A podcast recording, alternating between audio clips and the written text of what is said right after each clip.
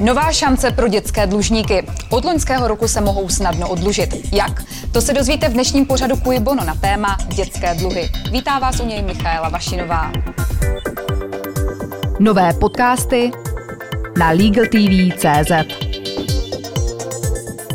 Mými dnešními hosty pořadu Cui Bono jsou Kateřina Valachová, poslankyně ČSSD, místopředsedkyně podvýboru pro problematiku exekucí, insolvencí a oddlužení. Dobrý den. Dobrý den. Patrik Nacher, poslanec hnutí ANO, předseda podvýboru pro ochranu spotřebitele. Dobrý den. Pěkný den. A Lukáš Kolářík z České pirátské strany, místopředseda výboru pro bezpečnost. Dobrý den. Dobrý den.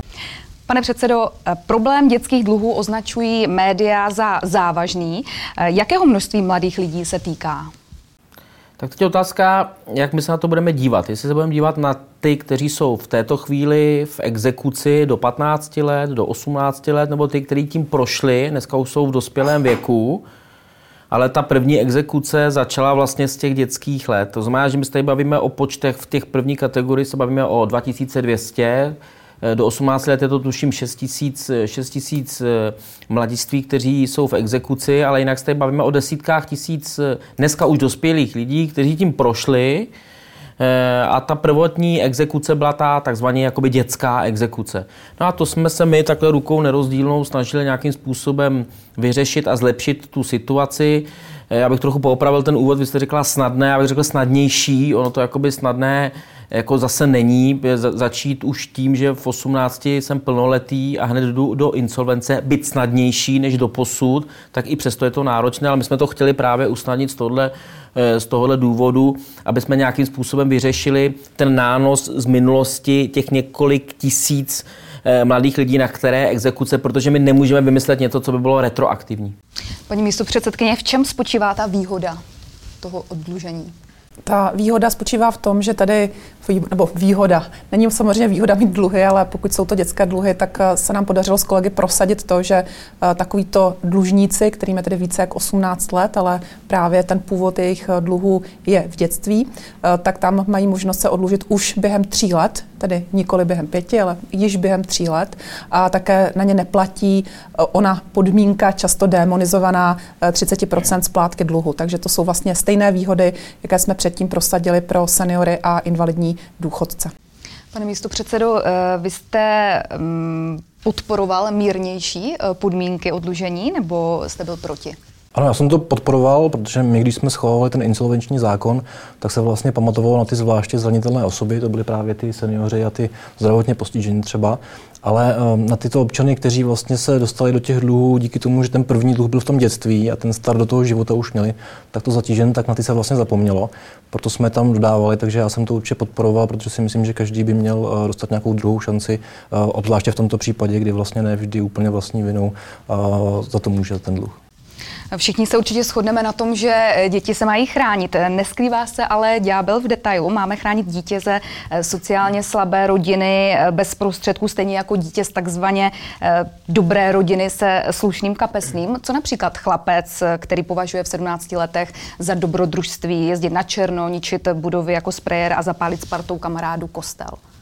Tak dobře, teď se tam spojila celou řadu jakoby témat. My se tady bavíme o tom, že když někdo chce vyřešit ty dluhy vzniklé v, v tom dětském věku a my nemůžeme, i když by to možná někdy za to stálo, udělat nějaké retroaktivní opatření, tak my říkáme, že takový člověk do dvaceti jedné let se může oddlužit ve, v tom zrychleném a jednodušším jako řízení. To znamená, že jde do toho života ne s tou obrovskou kotvou, ale s menší, jo, do toho života. To, o čem vy mluvíte, je to, co máme také my tři, kteří jsme se jakoby spojili a máme i tu aktivitu směrem jako do budoucna, to znamená, kdo má vůbec nést odpovědnost za ty dětské dluhy. My si myslíme, že by to měl být zákonný zástupce, to znamená rodič. A tam je jedno, jestli je rodič jako z bohaté rodiny nebo z chudé rodiny, tam jde o to, že ten rodič má nějakou zodpovědnost. Když, když to dítě přijde pozdě do školy nebo ho omlouvá, tak to taky podepisuje rodič a je prostě eh, raritní pro Českou republiku, že u nás prostě vznikají tyto dě, dětské dluhy. No a to je zaparkován ten druhý, ta naše druhá iniciativa, to znamená, eh, v jaké podobě, a teďka o tom jednáme, bude ten zákonný zástupce nést tu odpovědnost, v jaké šíři. to, když někdo bude poškozovat cizí majetek, tak to, na to i my myslíme, že to tam samozřejmě z toho je výjimuto, kdy, když je to škoda páchaná úmyslně. My se tady bavíme o e, nějakých pokutách za, za, za černou jízdu, my se tady bavíme o, o nevrácených knížkách, o, o nezaplaceném mobilu a podobně. My se tady určitě nebavíme o posprejovaných domech nebo o tom, že někdo ne, někomu způsobil e, záměrně škodu a tímhle způsobem by se tomu nějakým e, vyhnul. Ani na to v tom zjemněném, e, zjemněném formátu, který my jakoby přenášíme tu zodpovědnost na ty, na ty rodiče, tak i v tomhle tom případě je tam tato výjimka, že se to nebude týkat těchto těch případů. Dokdy se může dětský dlužník oddlužit, paní místopředsedkyně? Rozhoduje věk, kdy žádá o oddlužení, nebo doba, ve které vznikl dluh? Je to vlastně kombinace těch podmínek. Já především pokládám za bezvadné, že politické strany se díky nám napříč politickým spektrem shodly na tom, že dětské dluhy tady nechceme. Rozdělili jsme se to na ty dva kroky.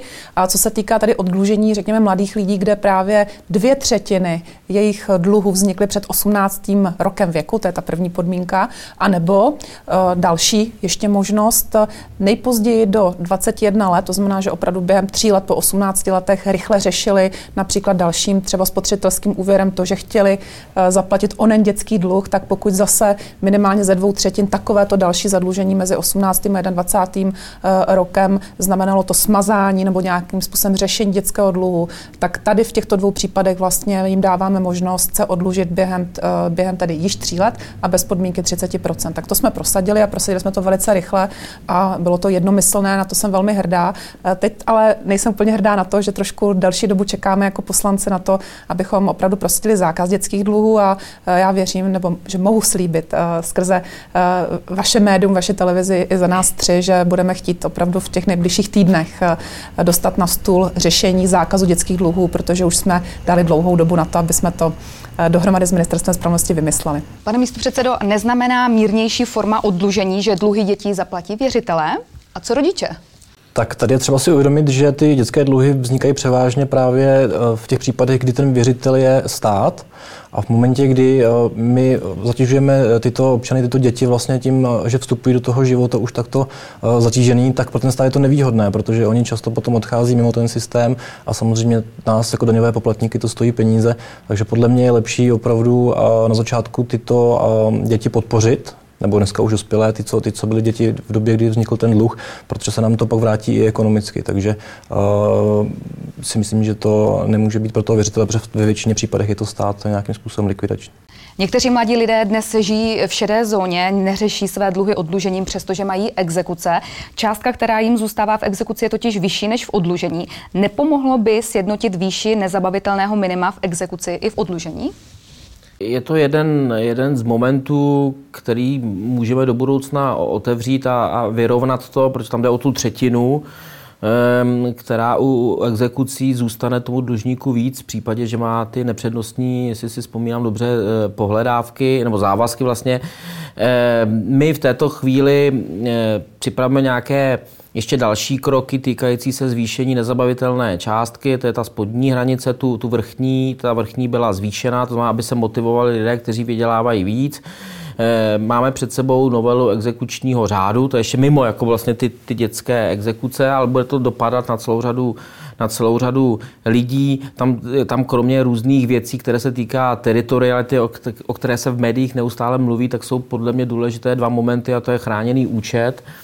O tom asi bude mluvit kolegyně Kateřina Valachová a potom možnost zastavovat ty marné exekuce i zpětně, to znamená ty, i ty běžící.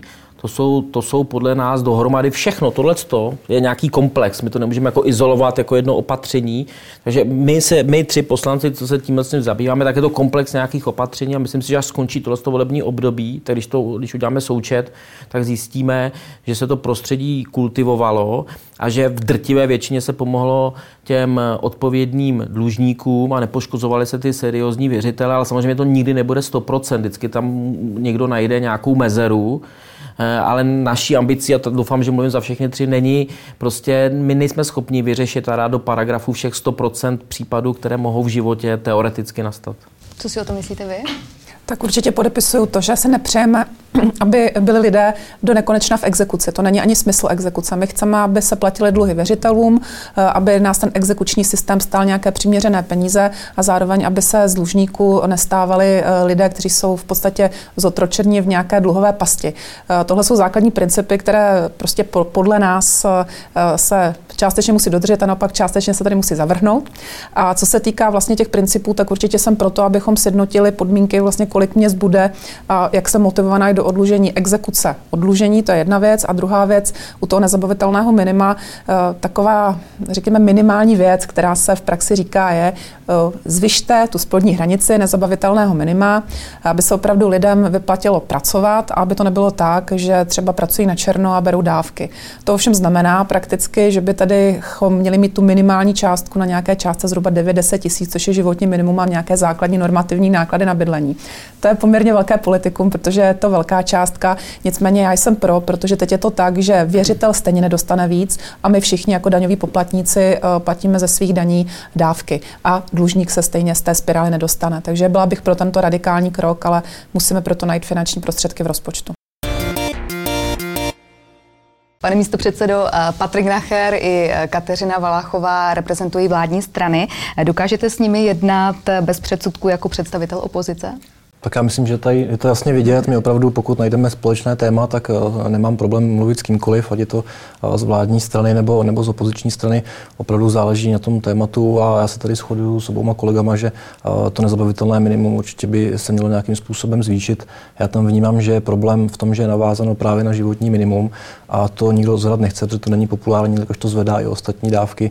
Podle mě by se mělo navázat na nějakou minimální mzdu nebo na nějaký atribut, který pravidelně roste, tak jak, jak stoupá inflace a jak stoupají platy v České republice.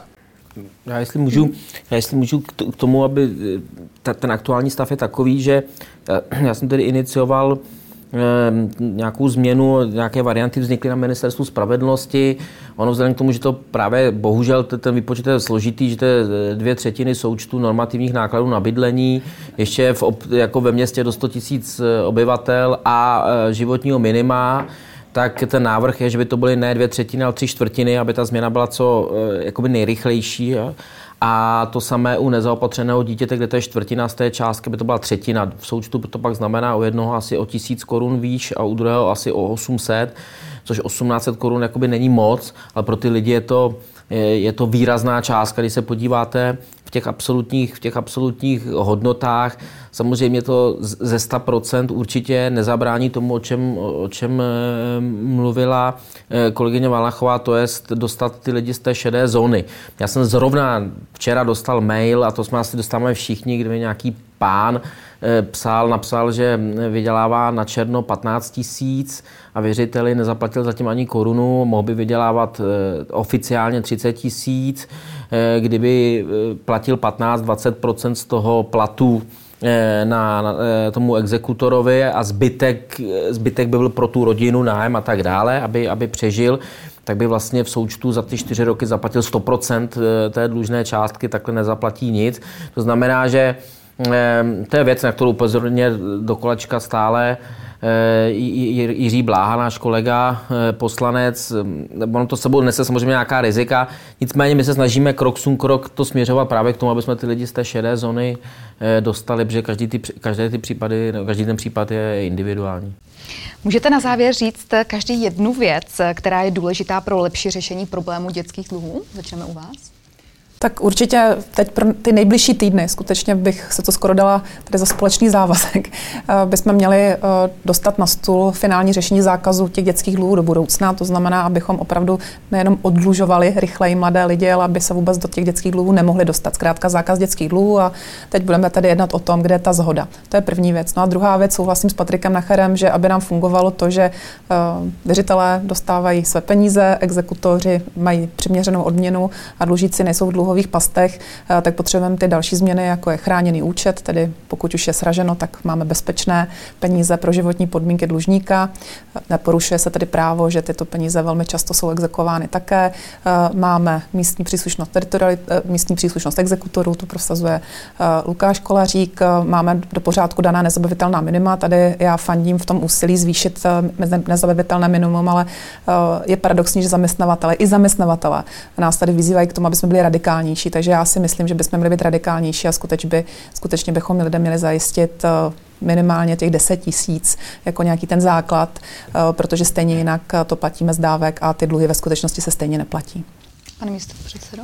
Tak já když pomenu tyhle ty legislativní úpravy, na kterých je tady patrně shoda a, a neměl by být velký problém, aby jsme je realizovali, tak bych uh, řekl, že nejdůležitější pro ty dětské dluhy je právě ta rodina. Uh, měli bychom začít více pracovat s těmi rodinami, které začínají být nefunkční, jsou tam nějaké signály už na začátku, tak bychom se na to měli zaměřit víc a opravdu uh, nějakou sociální péči nebo, nebo pomocí uh, jim, je, jim hned na začátku zabránit to, aby se, aby, aby nám, se nám to dostalo do toho stavu, kdy potom to přeteče a my vlastně hasíme až následný požár. Mm-hmm. A podle vás je co důležité? Tak já bych to neopakoval, myslím, mám pocit, že zrovna my tři se asi shodneme, tak je do budoucna ten princip nějaké koncentrace, to znamená, že to se nedá udělat zpětně, jeden dlužník, jeden exekutor, na straně jedné, na straně druhé si myslím, že je důležité opravdu se podívat na to zastavování těch marných exekucí, aniž by se věřitelům zvýšily náklady. Já když jsem to tak jako zjišťoval, takový průzkum bojem, abych tak řekl, tak, tak jsem zjistil, že věřitelé to nechtějí zastavovat, protože nechtějí platit ty náklady té marné exekuce a exekutoři to nechtějí zastavovat, protože nechtějí přijít o ty věřitele, aby jim pak zase posílali ty případy. To znamená, že v případě, že by my jsme to uměli vyřešit nějakým způsobem jako v zákoně, to znamená, že když po třech letech, po pěti, to se pojďme bavit, jako se nevymůže ani koruna, při veškeré snaze toho exekutora, tak se, tak se ta exekuce zastavuje, nebo se vybídne ten věřitel, aby zaplatil nějakou zálohu, on si pak sám rozhodne, jestli v tom chce pokračovat nebo ne, případně se to zastaví, tak v té chvíli věřitel nezaplatí nějaký náklad, spadne mu to břemeno z toho, že, že vede, vede ve svých dokumentech a archívech případy, stojí ho to nějaké peníze, úsilí a peníze to stojí určitě i exekutora, no a odbřemení se i ten dlužník. Na druhou stranu je vždycky potřeba v tomhle tom říkat a v tom duchom, že taky shodujeme, že dluhy je potřeba platit, aby pak z toho jakoby nevyplunulo automatismu, že ten, kdo neplatí, tak se to zastaví a ten, kdo platí a žije, každý měsíc přemýšlí den ode dne, jak to, jak to udělá, tak bude tahat za kratší konec. Takže my současně podle mě musíme jet nějakou osvětu v té věci třeba finanční gramotnosti, to znamená řešit, řešit ten začátek, protože my už teďka řešíme jenom ty následky. Určitě je to uh, dobře, že se tady vůbec o těch dluzích bavíme, protože upřímně řečeno ještě před rokem, rokem a půl mm. žádná debata nebyla. Myslím si, že to společné úsilí vedlo k tomu, že konečně, konečně dětské dluhy je na tom zkrátka společenská shoda, že je nechceme a pracujeme na tom, aby něco takového tady nebylo. Mm. Já bych ještě doplnil, že vlastně tím zastavením nedochází k tomu prominutí toho dluhu. Ten dluh neustále trvá a v případě, že ten dlužník by potom nabyl nějaký majetek, například dědictvím, nebo se ta jeho situace zlepší, tak se může dál vymáhat. Není to opravdu prominutí dluhu, ale zastavení toho procesu vymáhání, aby nebyly zbytečné náklady. Děkuji za rozhovor. Tolik Kateřina Valachová, poslankyně ČSSD, místopředsedkyně podvýboru pro problematiku exekucí, insolvencí a oddlužení, Patrik Nacher, poslanec hnutí ANO, předseda podvýboru pro ochranu spotřebitele a Lukáš Kolářík z České pirátské strany, místopředseda výboru pro bezpečnost. Těším se s vámi u dalšího dílu pořadu Cui Bono. Pěkný den. Naschranou. Děkujeme, naschranou.